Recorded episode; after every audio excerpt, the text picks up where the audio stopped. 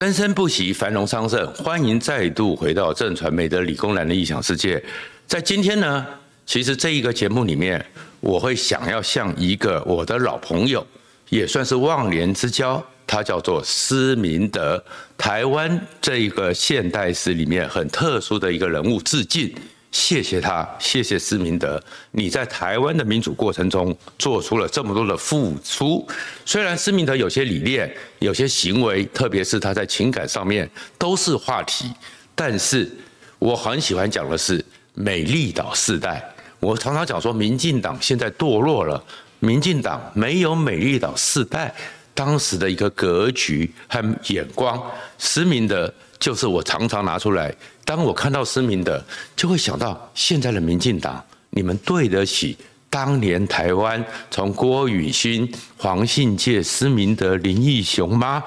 如果你关切这个频道，请记得按赞、分享和订阅，谢谢大家。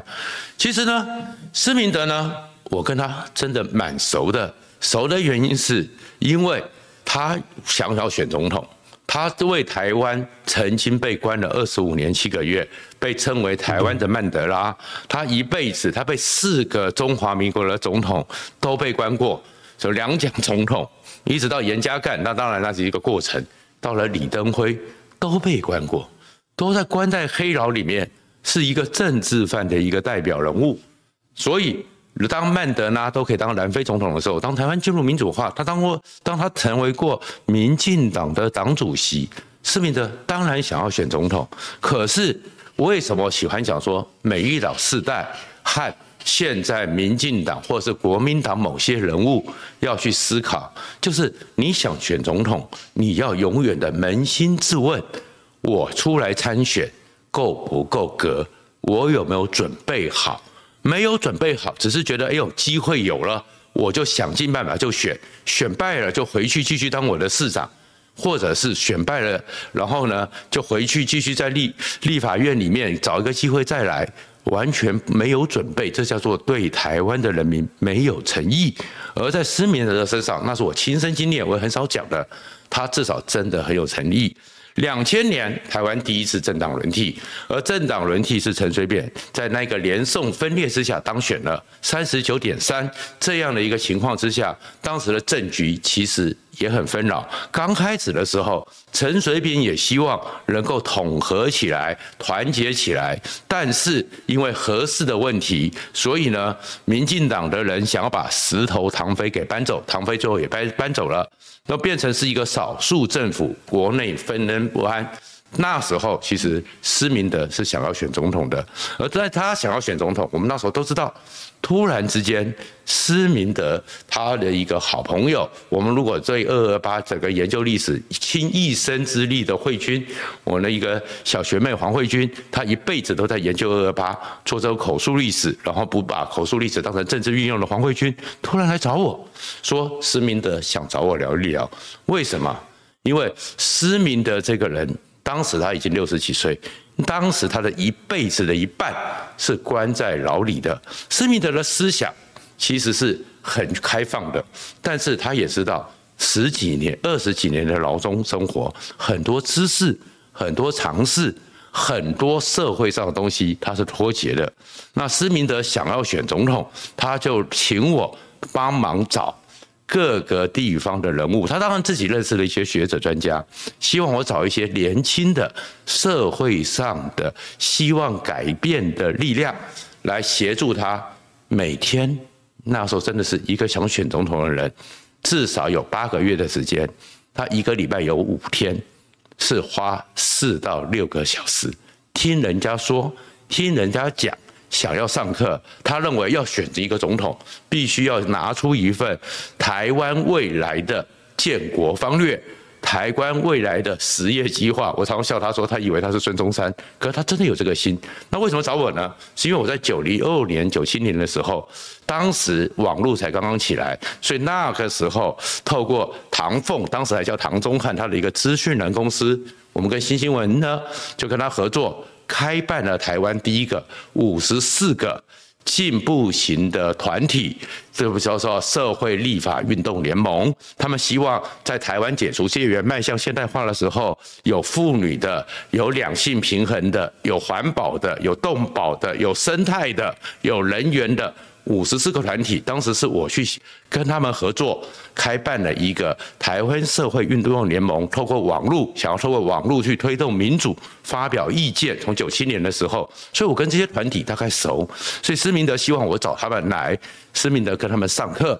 请他们上课，施明德这边听，然后听了以后，施明德呢就开始去跟他的幕僚讨论，是不是能够把社会运动里面，或是两性平衡，或是消费者运动一些新的观念。融入出来，成为他要写出一本厚实的施主席的建国大纲，能够有施主席的建国大纲，他才觉得他这样子宣布参选总统才是对国家负责。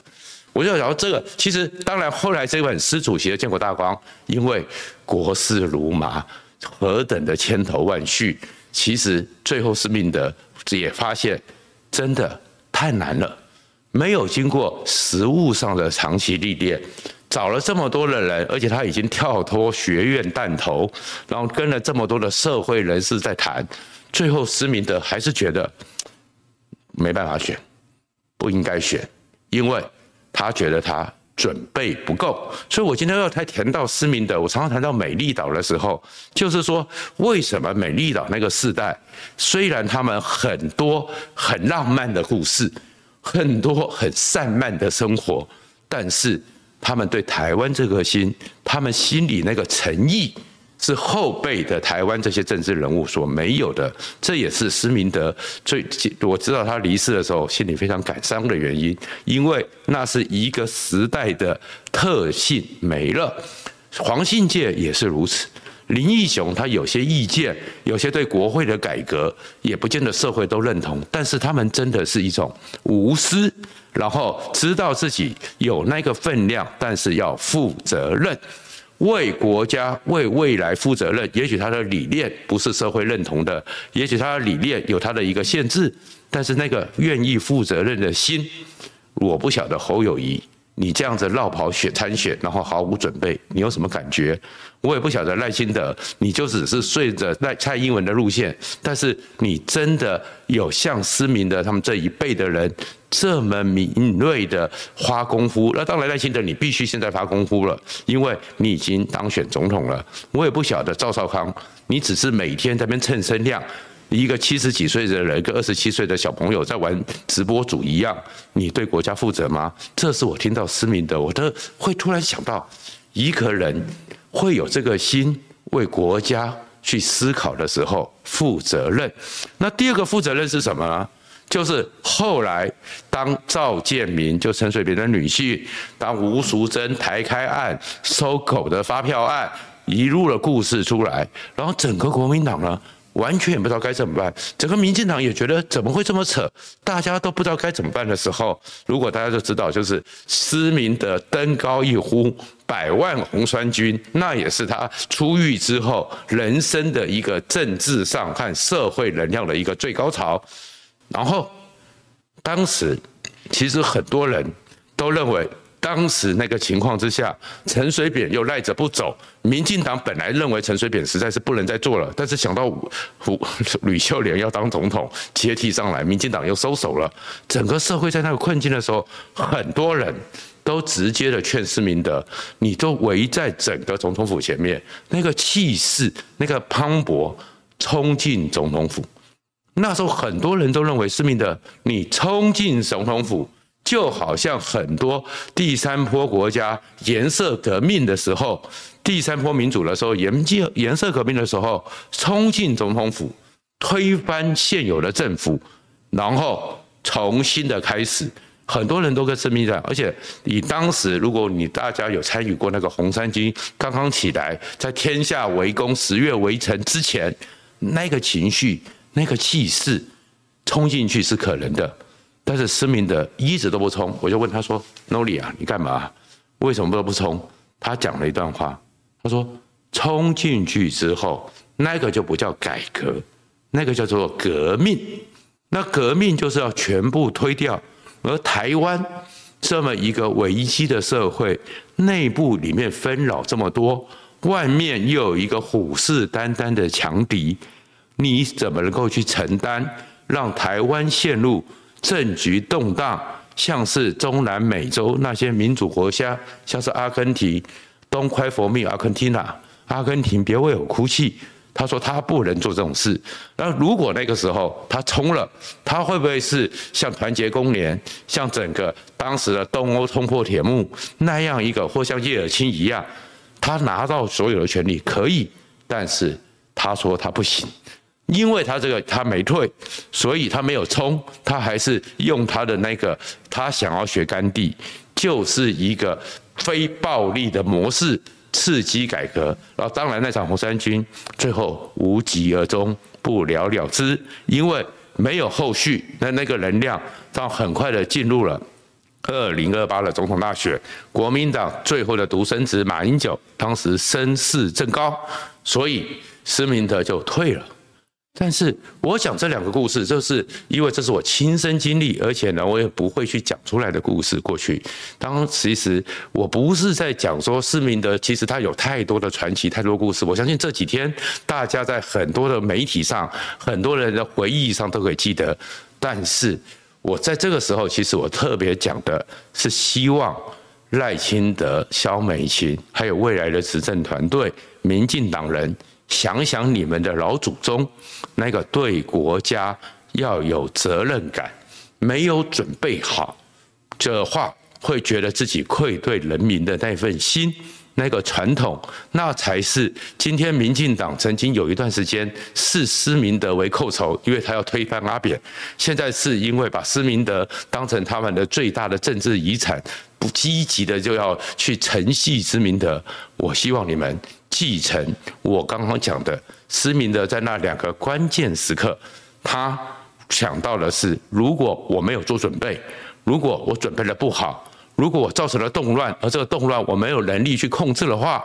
我不应该给台湾带来新的灾难。我这是希望赖清德和民进党将来执政团队要注意的。那至于想要挑战总统大位的人，看看侯友谊。国民党也要思考一下，从洪秀柱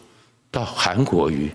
到了侯友谊，你们真的以为透过仇恨拿下政权，你们就是对得起这个国家吗？不要讲说跟民进党去相较，你们对得起林觉民，对得起蒋经国，对得起孙中山吗？我是这个时候，所以此时此刻，我用这个另类的方式缅怀一下施明德。最重要的是，希望大家也知道。我们的民主路其实真的是有一些不简单的人物才能够走到今天。谢谢大家。